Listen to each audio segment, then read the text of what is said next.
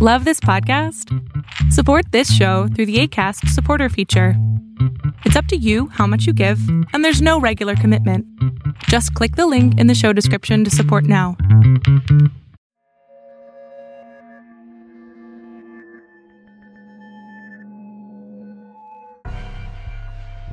Are you interested in angels, demons, ghosts, spirits, and monsters? Are you curious about their origins, influence, and how to protect against the unknown?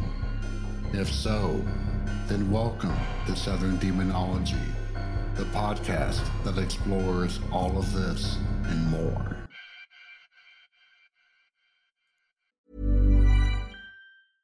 Ready to pop the question? The jewelers at BlueNile.com have got sparkle down to a science with beautiful lab grown diamonds worthy of your most brilliant moments. Their lab grown diamonds are independently graded and guaranteed identical to natural diamonds, and they're ready to ship to your door. Go to BlueNile.com and use promo code LISTEN to get $50 off your purchase of $500 or more. That's code LISTEN at BlueNile.com for $50 off. BlueNile.com code LISTEN.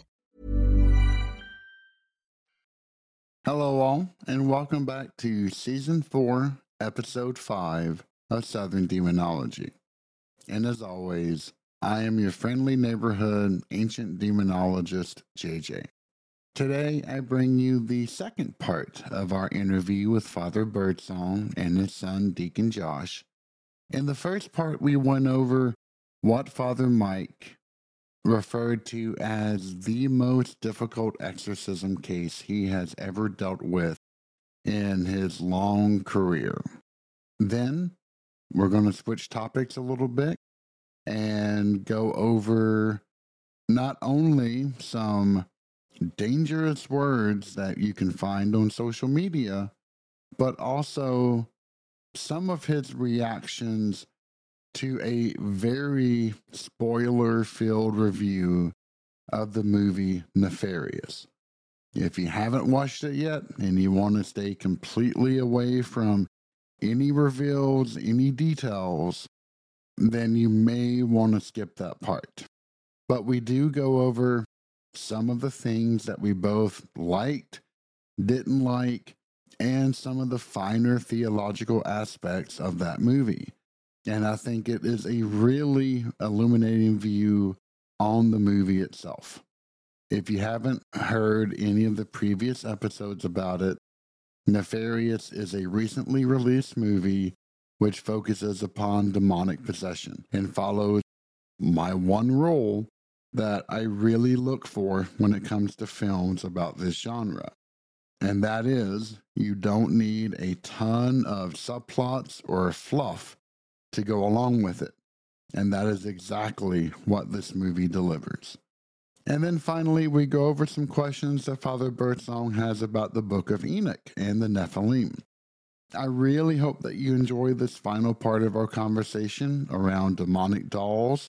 So sit back, relax, and enjoy Father Birdsong, Deacon Josh, and some of our collective thoughts. This might be a little fortuitous.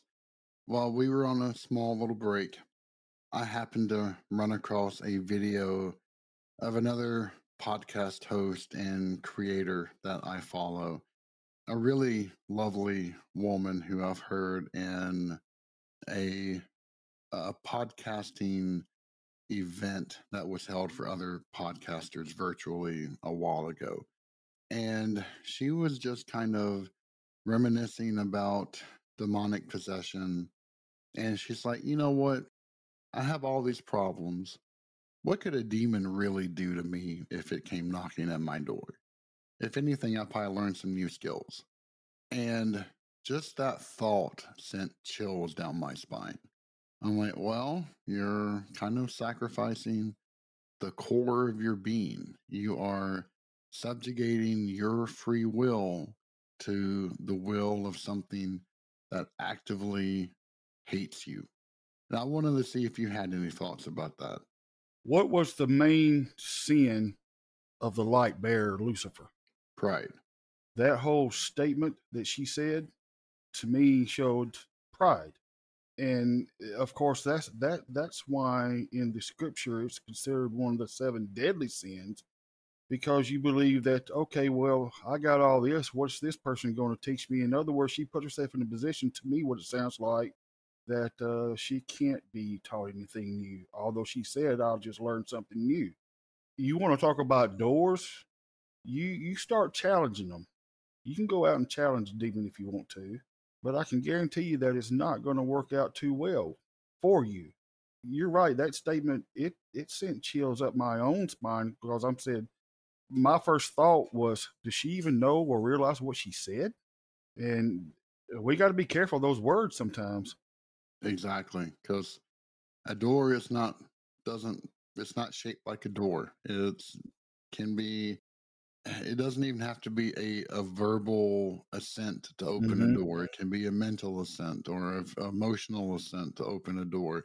And once it's open, now I'm not saying every door has a demon behind it because that's entirely too simplistic, but you never know what is going to be hiding behind any particular portal that you mess around with. Exactly. And of course, there are certain doors that are much more likely to spring a lot of evil surprises on you. Playing around with Ouija boards, playing around with these social media type of pranks of yeah you know let's um let's play the three kings game or you know let's sit there and try to conjure the bell witch and i used to i grew up 30 minutes away from the bell witch's place so we took that crap very very seriously To me, also, is the how do I put it? And help me out if you need to, but so many people have such a casual attitude about the supernatural now. Let- Okay, let's talk about nefarious for a moment. okay It thrilled me personally to no end that this that this part was in the movie because it is the attitude of a lot of the quote unquote church today. When the quote unquote priest came in, he he had already had it figured out in his mind that the guy was mentally ill and even though nefarious proved himself he still didn't want to believe it. He just said no the guy's mentally ill. And, Mm, then, and then but then he got scared. Correct. And then ran out of the room. I'm like okay yeah that is the most 100% accurate scene if i've ever seen one in my life. Because the the the world we live in over the past 20 years have become numb to the things of the spirit. We want to go out and try to find ghosts. We want to go out and try to find these, as you and I say in the South, these haunted places. hmm We want to have fun with them instead of dealing with them. And see, that's what happened to the. We all we all know that once upon a time the Church of Rome had more exorcists than they knew what to do about. But then everybody got slack and stopped teaching on the spiritual warfare and demonic. They started accepting demon possession, and and then we got to a point of, like I said, the past twenty years. I think I think the number got down to actually six exorcists in the United States. That's what uh, caught my attention that's true and yeah I and I, I I said this this this can't be. We gotta we gotta we gotta start as the church start teaching people that you don't play around with this kind of stuff, and and also the church. And see, this sounds crazy, JJ, but the the point of the matter is is that priest in that movie he didn't want to believe in the devil. yeah and that's almost Then why are you a priest? Yeah, I I think that you've kind of nailed, you've hit the nail on the head on that one. The current Catholic Church has almost abandoned its role in preparing its believers and followers to spiritual evil. I, I know a lot of people are going to say, oh, well, this is really wrought on by the changes in, you know, the Vatican Council and getting rid of the Latin Mass. I know a lot of, you know, Catholic priests will claim that. I'm not knowledgeable enough in that to even hazard a guess as to why. But I'm not going to go as far as I think what Malachi Martin did in his book House of Leaves, that the entire Catholic leadership has been infiltrated by Satanists, and it's just uh, I don't go for that kind of level of conspiracy theories. I'm sorry, but yeah, something has definitely changed. It's almost like C.S. Lewis was a tad bit prophetic. Oh yes, that the devil's greatest trick is to teach is to teach people that he no longer exists. Exactly right. I it, yes, I believe that was a prophetic word. I really do. And uh, I also believe, Josh, who said it? I think it was in the early, very early 1900s. One, one of the popes said that the smoke of hell has entered into the church of God. Now, what does that mean? Pope Paul VI? Okay. Yeah, Pope Paul VI. And, uh, but the smoke of hell has entered into the church. Mm-hmm. Well, the only way that can happen is I don't. Uh, it's very hard for me to say this, but lose our faith, and and and people are going to lose their faith in God. They're gonna they're gonna lose that intimate relationship with the church if if the church is not teaching the church. Well, and I think that we're already oh we're there beginning to to see that. You know, people uh, even before the pandemic, people are driven to be much more inward focusing, both in being more of a homebody, which I am absolutely guilty of, but yeah, and just focusing on themselves rather than on the community. And that's never going to lead to great results, I don't think. Yeah. Yeah. and uh, uh, another one of my favorites is uh, is uh, this saying. I've heard people I, have heard people say that uh, they, oh, I believe in God. I say, good, good, but I don't, I don't, I don't, I don't think there's a hell. I say, do what? And uh, I'm like, okay. So unfortunately, America and in several other countries as well, we're we're we're picking and choosing different things of the ancient core faith and fitting it into our little box and saying this is the way that it's going to be. Well, you can't expect a blessing in your life. Everybody wants to be blessed in the church. Everybody say, "Well, I'm just looking for a blessing." Well, if you believe in a blessing, you also have to believe that there's a cursing too. Correct. You can correct me if I'm wrong, but even John Paul II stated that oh yes, hell is not a physical place; it's more of a mental construct. Mm-hmm. And I heard that and I went, mm-hmm. no. Hell is a, I mean, it may not be physical, but it has definite ramifications. It has definite things that are trying to get out into this world and curse and harm and corrupt. And uh, yeah, I just, I just can't understand that kind of thinking. Well, the one one of my pet peeves is when I'm I'm trying to think of it. I I lost my thought. I'll, I'll uh, come back to it later on though. Okay, no worries. Well, it had something to do with uh, the story was being told in the Gospels, and a person that was not in Abraham's bosom, but across the great gulf per se at that time. Mm-hmm. He cried out to Lazarus, says, "Well, can you can you bid Lazarus to come and and and, and just give me a touch of water on my tongue.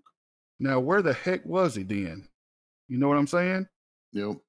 If you can't just accept one part and not accept the other. Right. You know, so anyway, that's that's that's that's the end of that rabbit trail for me. it, it is for me as well. I, I, just I just thought that scene in Nefarious was one hundred percent accurate, and it, it I'm like, finally somebody showed something. So, what else about that movie really kind of spoke to you and perhaps was more realistic than other types of demonic possession films that you may have seen? What got me the most was you didn't see all these crazy acts, you know. The guy wasn't crawling upside down on the ceiling. He wasn't spitting green pea soup. Mm-hmm. You know, some some would believe that that in order to say a person is demonically possessed, that they have to meet a, a whole criteria. And this criteria at times is looked as a checkoff list. Well, I, I, I'm I'm very sad to say that I can be demonically possessed and never show one sign of a supernatural strength. Mm. You know, I can be so tormented in my in a oppressional possession type stage to where I'm about to lose my mind, but I'm not climbing up the walls. Right. You know what I mean? And so to me, it showed reality versus fiction. I would completely agree with that because, yeah, the only kind of effect that the demon had upon the environment was causing a light to go out in the cell in which they were in. Mm-hmm. And even then, he said, "Oh, you know, you never know. Maybe that was just coincidence." And I was like, "I, I like that bit. That was really well done." The only thing that I liked it because the guy was 90% of the time, he was talking to the therapist just like I'm talking to you right now. right. and i have i have seen times to where somebody was saying something that they should not even know okay? So i mean but even even being calm he told the guy hey you better you better go check on your girlfriend because you're fixing to kill number two. Well, it was number two number three? Oh yeah it was number two. It, it showed that glimmer and I, I've seen I've seen that, but I'm not going to say it has to be this way.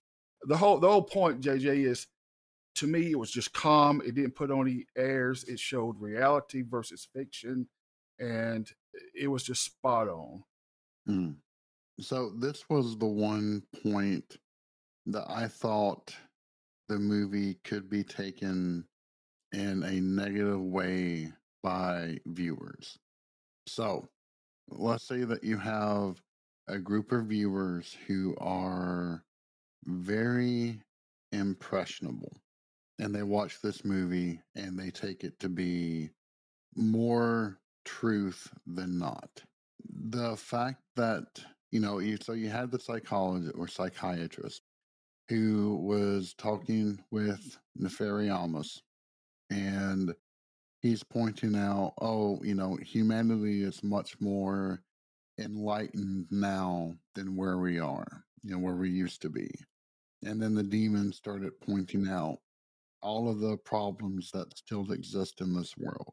The one thing I was kind of worried about is if you had a group of impressionable viewers who took this movie to be more reality than not, they would then hold up this banner that humanity mm-hmm. cannot advance by itself, that there's no point in us even trying to better ourselves, that because there's always going to be darkness in the world, then we are just going to be slaves to it for the rest of our existence. I understand that viewpoint. I understand that this is a movie, but that was the one area that I was like, eh, I don't know. It was really kind of shaky theological ground. I know a lot of priests, especially Catholic exorcists, will say, unless you believe only in a biblical viewpoint, then everything's going to go wrong. I've always questioned that, but I wanted to get your take because you're a man of the cloth. I certainly am not. I I wanted to get your kind of reaction to that. You're right. Here's why I say you're right because my take is is number one. You said people that may be very impressionable. Hmm. Do I believe that we need to live a godly and holy life? Yes, you know that. That's Mhm. of, of course I do. Right. But on the other side of the coin, we have to understand that we do live in a sin filled world. And there's not a dang thing that we can do about it. how about that? Okay. Yeah. Uh, I mean, I mean, I can live a godly, pure, and holy life, JJ. But guess what? I'm still going to be afflicted in my body. Hmm.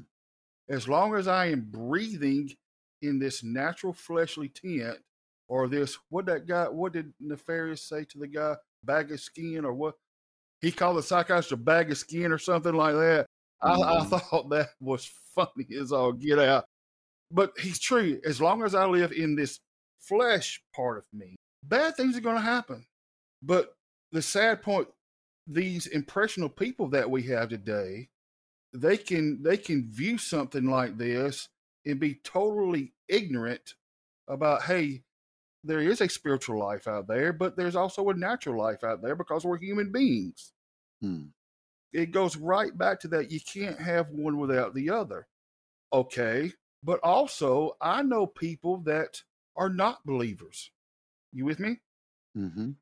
they have a great life. They're good people.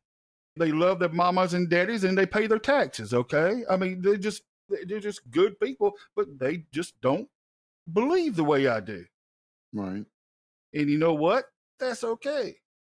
I think sometimes people need to realize that they can't rely on someone else to live for them those are the impressionable people because they want to follow the crowd you got to live in this world and realize there's good things and there's bad things and i don't care how good you are bad things are going to happen sometimes and there's nothing that we can do about that True. and but Yeah. to go off to the other side of the coin and think well i'm living this spiritual life so nothing can happen to me well that's stupidity Mhm. I hope i answered that in some way for you You, you did, and I I know it was it's kind of like one of life's big questions. So I wasn't trying to spring it on you. oh no no No, I, I think that your answer is perfectly logical and reasonable, and I really I agree with it entirely. So yeah, thank you for that. oh no problem The one thing that I did think that the movie executed brilliantly was showcasing the sheer not disdain but hatred that the preternatural has against humanity hmm and how they will do anything to corrupt us and to divorce us from God because they were slighted. uh and see that part got me too. Somebody had to do some homework on that part They did. The only thing I was worried about is they seem to begin and end with Hiring for your small business? If you're not looking for professionals on LinkedIn, you're looking in the wrong place. That's like looking for your car keys in a fish tank. LinkedIn helps you hire professionals you can't find anywhere else, even those who aren't actively searching for a new job but might be open to the perfect role. In a given month, over 70% of LinkedIn users don't even visit other leading job sites. So start looking in the right place. With LinkedIn, you can hire professionals like a professional. Post your free job on linkedin.com/people slash people today. Everyone knows therapy is great for solving problems, but getting therapy has its own problems too, like finding the right therapist, fitting into their schedule, and of course, the cost. Well, BetterHelp can solve those problems. It's totally online and built around your schedule. It's surprisingly affordable too. Connect with a credentialed therapist by phone, video, or online chat, all from the comfort of your home. Visit betterhelp.com to learn more and save 10% on your first month. That's BetterHelp, H E L P. With Milton more so than anything else. And I'm like, eh, that I, I don't much like. But yeah, I, I agree that there was some serious research done for this film. and see that's the part that I like because when, when he was talking about how we were nothing but that bag of bones or whatever he called the psychiatrist stuff that it does show the disdain that the enemy has for us and someone had to go back and really research the fall of Lucifer to get that far and to know how much hatred you know Lucifer he was right. He was the light bearer. He was the top creative thing that God created. He was the man. And now all of a sudden, God creates the race of man. Well, I'm not good enough for you, you know? And so that's when Lucifer said, okay, fine. I will ascend. I will do this. I will do that. You've obviously turned your back on me. So I'm turning my back on you now. So uh, someone did a lot of homework on that part. Yeah, very, very true. I think the only thing they could have done better is maybe bring in what Gabriel says in the movie The Prophecy, where he calls humans talking monkeys. Talking. I'm like, oh, that's a good one. I like that. that, that yeah, that that that that was a good one too. I like that. Yeah, man. Any other thoughts or ideas that you had around the movie? Yes, the ending, the very ending. I hated that, but that's me. I, I thought they would just they tried so bloody hard to open the door for a sequel, and it Now- was kind of an afterthought, and that's what irritated me. It wasn't the fact that the demon spoke to him again. It was just, oh, I walk out the door from the television interview, and oh, here's a homeless person just speaking to me like normal. I'm like, eh, I don't know, but You're right. I I do get that point, but on on another thought, you you you may like this as well. He walks out. The the possessed person is physically dead now, right? hmm He walks out after talking with the warden or whoever it was, and this homeless person that he gives what a twenty dollar bill or something to, you or something like that. He may not get anyway. Spoke to him, you know. Nefarious did it again. Spoke to him. That showed me that no matter what you do, and this is true, no matter what you do, if you don't clean up a- in your house and around your house and keep it clean, they can come back. that is true. I'll give you that 100%. That's why I like the very ending part. What's your thoughts on that?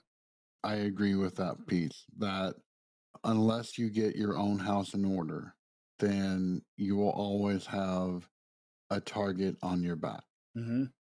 One of the other things that really bothered me about the movie was the the psychiatrist himself because he walks in knowing that all this is just a, a, a simple, you know, mental case. And then so quickly he caves and does a complete 180 without the emotional development depicted to make that kind of a radical swing. And then that kind of same stubbornness comes in at the very end where he's given the interview and he he just like yeah i don't know. I'm i'm kind of a believer but kind of not and i don't really know if i buy all of it. Then why are you still here that that kind of got me uh, um, that was the kind of to me like the biggest weakness of the film that the psychiatrist was just there to further the conversation along with the demon rather than being a true participant in the dialogue. But that that could just uh, that could be me reading entirely too much into it too. I'm not saying it's not.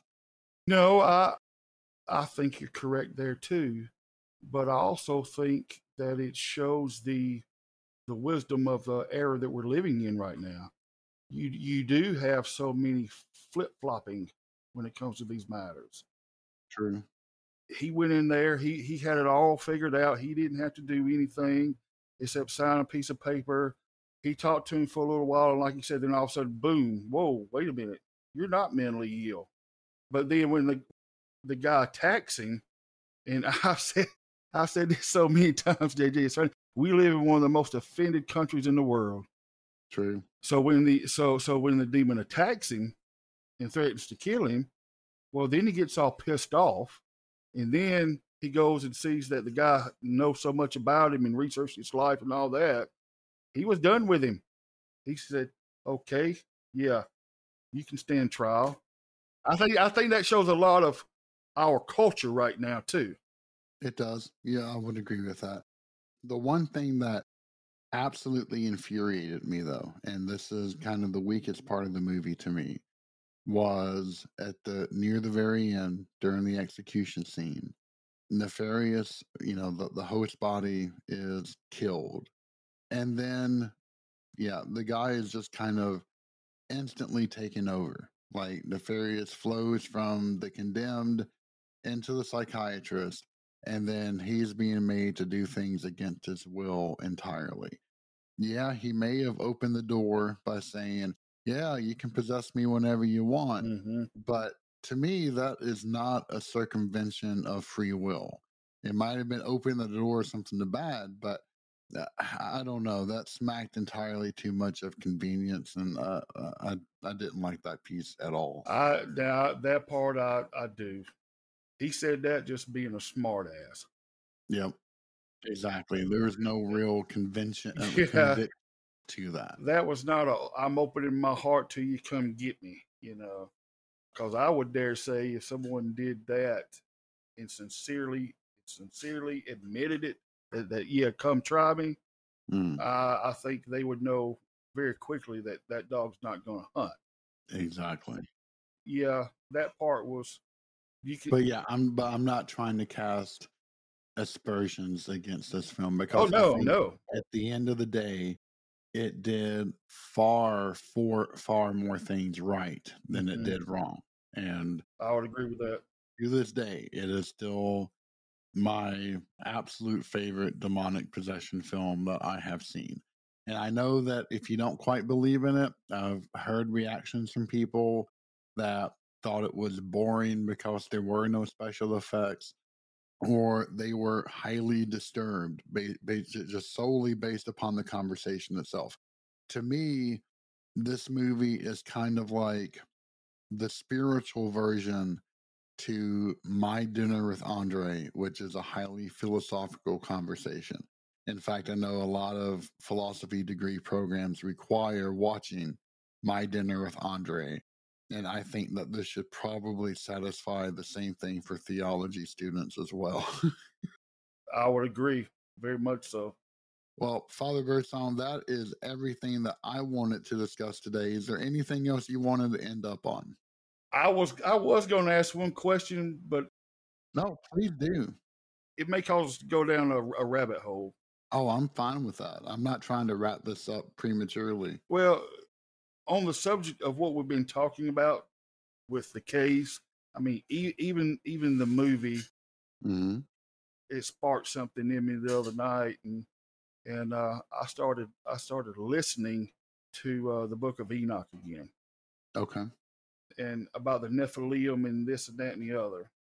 I've heard two sides of the coin there.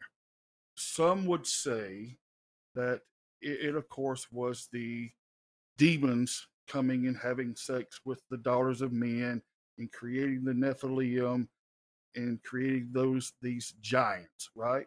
hmm Okay, well, okay, I, I can I can I can buy that. But then I heard someone say that due to that, every line that was after that, they were going to die out and go extinct and not exist anymore. Okay. And then I'm like, no, No, that no, that's not how the book portrays it. exactly. You had a group of, for those who are not familiar, Book of Enoch is a pseudepigraphal work that was briefly considered to be canonical by at least the Essenes, uh, which was the group from that were responsible for producing the Dead Sea Scrolls. And they had two books that are no longer considered canonical as part of their repertoire. And that was the Book of Enoch and the Book of Jubilees, both of which attempt to clarify Genesis 6, which has long been discussed and never fully understood. Yep. Anyway, in the book of Enoch, there is a group of angels called the Watchers that were sent by God to look over the generations of man. And uh, I'm not trying to be non inclusive in my language, I'm just literally going off from the quotes here. They see that the daughters of man are comely and beautiful, and they decide to bind themselves in a curse. And that is the exact phrase that's used in the Ethiopic text. And there is a leader. Some uh, there's many different pronunciations for his name. It's actually spelled several ways in the text itself, uh, but I'm just going to say Semyahaz. Semyahaz is the leader of the Watchers, and he says, "Okay, so that none of us attempt to go against each other, we're going to bind ourselves in the curse, and that we all agree to do this." And they all agree and then they go down and then they propagate with the daughters of man and born onto them are a race of giants the nephilim that then begin to sin against each other man the animals and the earth. They go nuts. They fornicate with everything. They eat everything and the and then of course the watchers are teaching the generations of man all of the secret arts that they're not supposed to including jewelry crafting weapon making magic makeup etc and yes makeup is is equally a sin as opposed to magic at least in the book of enoch the entire world screams out in agony and god recognizes this and he sends his four archangel four of the seven supposed mm. archangels down to rectify it. And gabriel was sent to deal with the nephilim. And so he essentially tricks them into battling each other. They wipe themselves out and then of course the world is healed by raphael who is the healing power of god who sends the deluge to wipe out all of the evil on the world and this is, I think, the re- main reason why First Enoch is no longer truly considered canonical, and it's because of the fact that even though God wiped out the world with the deluge and essentially hit the reset button, it never reset the Nephilim because they had lost their physical presence. However, their spiritual presence was unleashed into the atmosphere because they were the most horrible combination of mortal and spirit. And even though you stripped away the mortal shell, the spiritual shell was still there. And so they are perpetually in the atmosphere and they are wreaking havoc because they hate humanity beyond all means.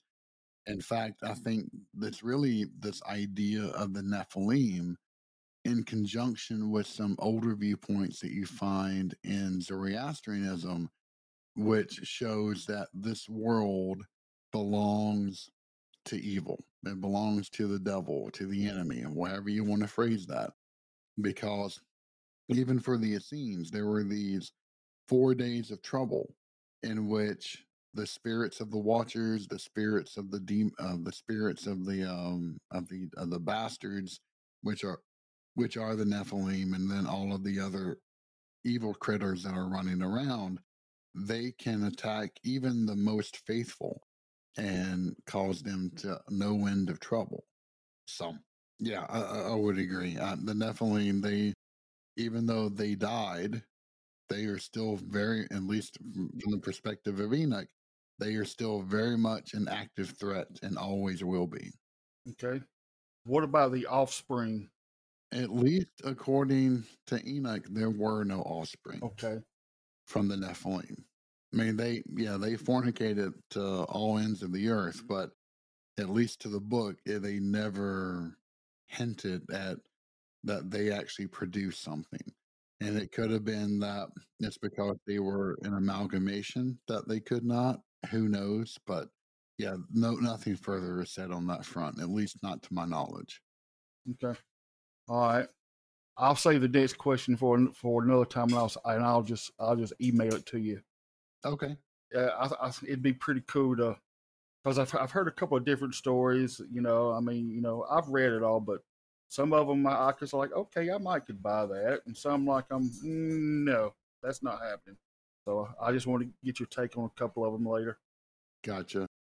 Uh, I will say that the the worst, like the idea of the Nephilim, has really erupted in a lot of whack job conspiracy theories, especially if you happen to be unfortunate enough to listen to Coast to Coast AM. there's been quite a few people that sit there and start saying, "Oh yeah, the Nephilim were the true rulers of the world, and they were never wiped out, and they still exist, and they control all of humanity." And um, he, that goes in the same bucket as a flat earther and a hollow earther and whatever else earther that you want to call it. It's all just BS. So. extraordinary claims require extraordinary proof, and I have yet to hear any convincing proof in any way, shape, or form outside of buy my book. I, I really want to sell you my book. So. Yep, yep, yep. I agree with that. Well, Father Birdsong, Josh, it was an absolute pleasure having y'all with us today. Thank you so much for coming on.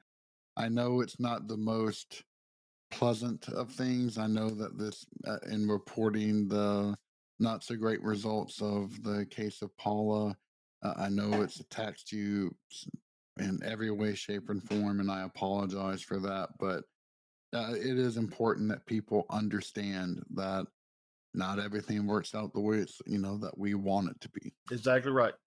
Absolutely. All right. Well, thank y'all for joining us again. Again, Father Birdsong does have a book out on Amazon uh, called "Becoming a House of Prayer." You can find that link in the show notes. Highly recommend that you get that and read it. It's very cheap. How much is it, Father Birdsong? I think the book is eight ninety nine, and I think the Kindle version is two ninety nine or something like that. Very, very, very cheap, and and it's all in Southern redneck English, so it's easy to understand. Hey, that's my kind of language right there. so again, thank you all for listening. Uh, I, I hope this conversation has been illuminating. If you need to get a hold of Father Birdsong, please feel free to go to southerndemonology.com, click on the contact us link, just write your questions, or you can find them in our Discord server. Uh, both Josh and Father Birdsong are there. You can always ask a question there. I know that. Actually, let's leave on this front. Okay. If you're able to talk about it, you were saying in an email the other week that someone found you through Southern Demonology. Right. Right. For help. Right. Yes they reached out.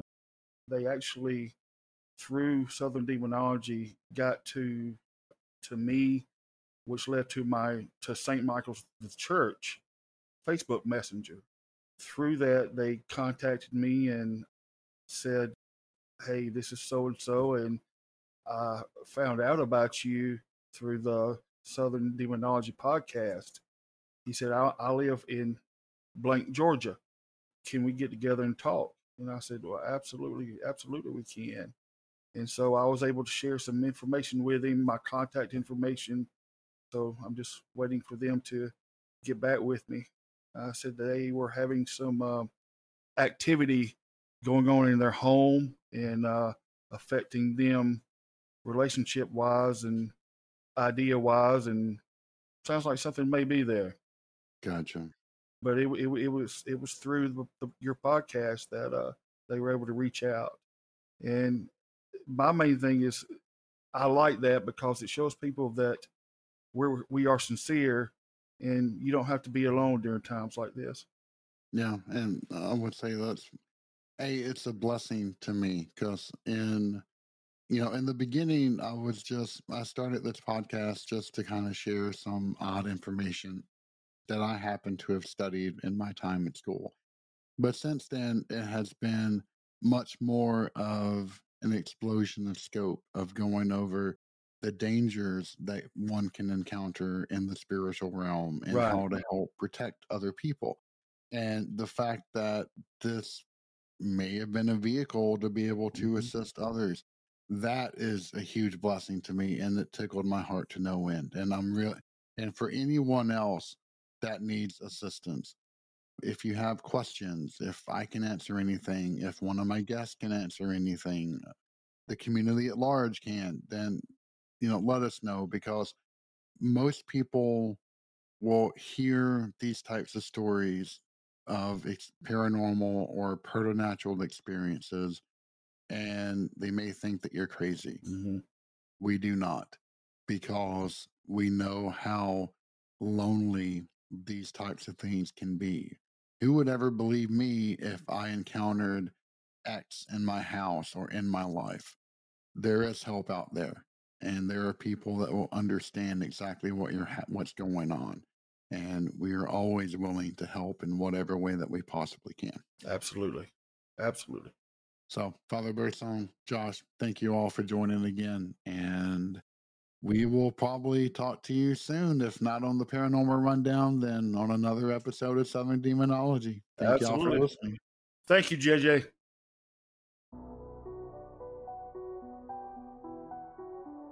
Thank you for listening to Southern Demonology. Find us online at southerndemonology.com, which offers links to all of our social media and episodes.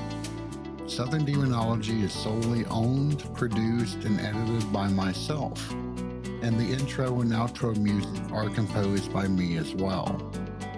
If you have a moment, please rate, like, and share this podcast, as it is the best way to help support my work.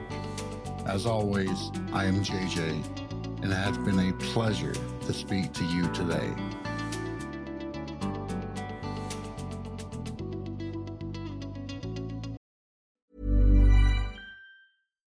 When we're on a budget, we still deserve nice things. Quince is a place to scoop up stunning high end goods for 50 to 80% less than similar brands. They have buttery soft cashmere sweaters starting at $50, luxurious Italian leather bags, and so much more. Plus, Quince only works with factories that use safe, ethical, and responsible manufacturing. Get the high-end goods you'll love without the high price tag with Quince. Go to quince.com/style for free shipping and 365-day returns.